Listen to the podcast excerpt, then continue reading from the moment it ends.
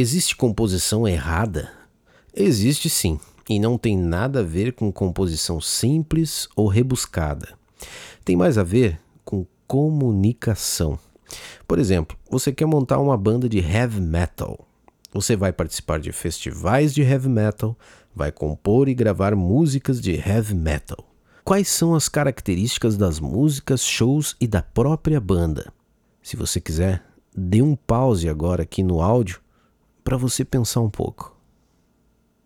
Ok, então agora vou revelar a resposta solos de guitarra, riffs de guitarra como arranjo, bateria com levadas de pedal duplo, contrabaixo distorcido, algumas músicas o contrabaixo com distorção, tá, gente? Algumas músicas do repertório com andamento rápido, speed rock, álbuns conceituais contando uma história ou um tema principal.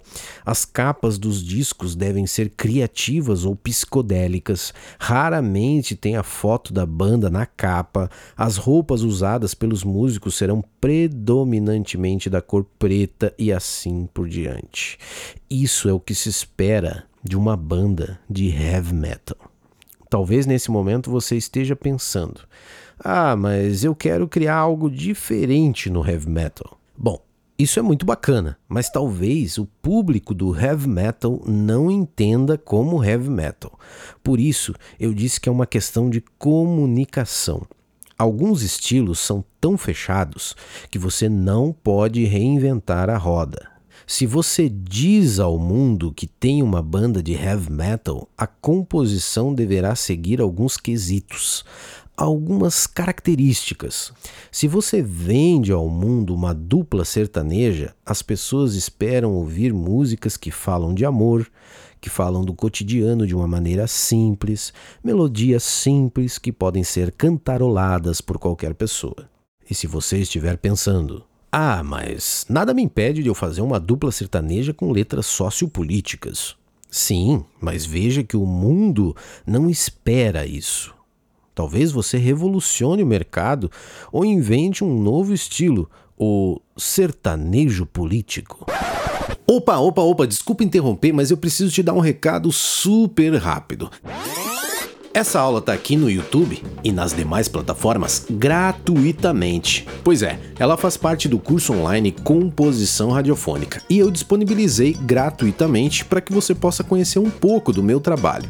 Se você se interessou e quiser ter acesso ao curso completo, aqui embaixo, na descrição desse podcast, tem um link para você saber mais sobre o composição radiofônica. Ou acesse nandoramos.com.br/barra composição, sem acento.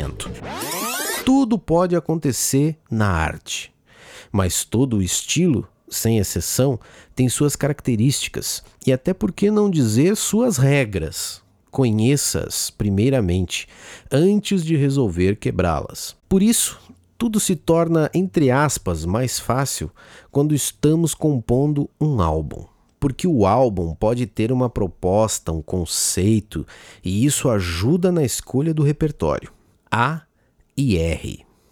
Essa questão de conceito é tão importante que nas grandes gravadoras existe um setor da empresa chamado A e R Artists and Repertoire Artistas e Repertório.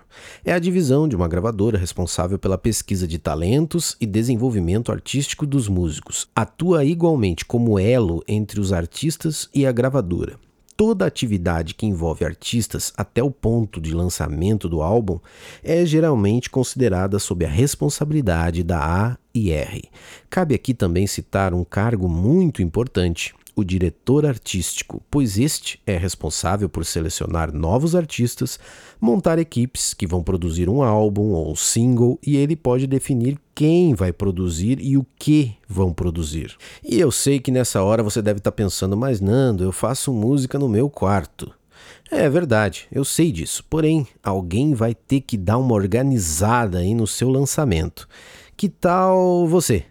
Calma, mas eu tô aqui para te ajudar. Composição radiofônica nandoramos.com.br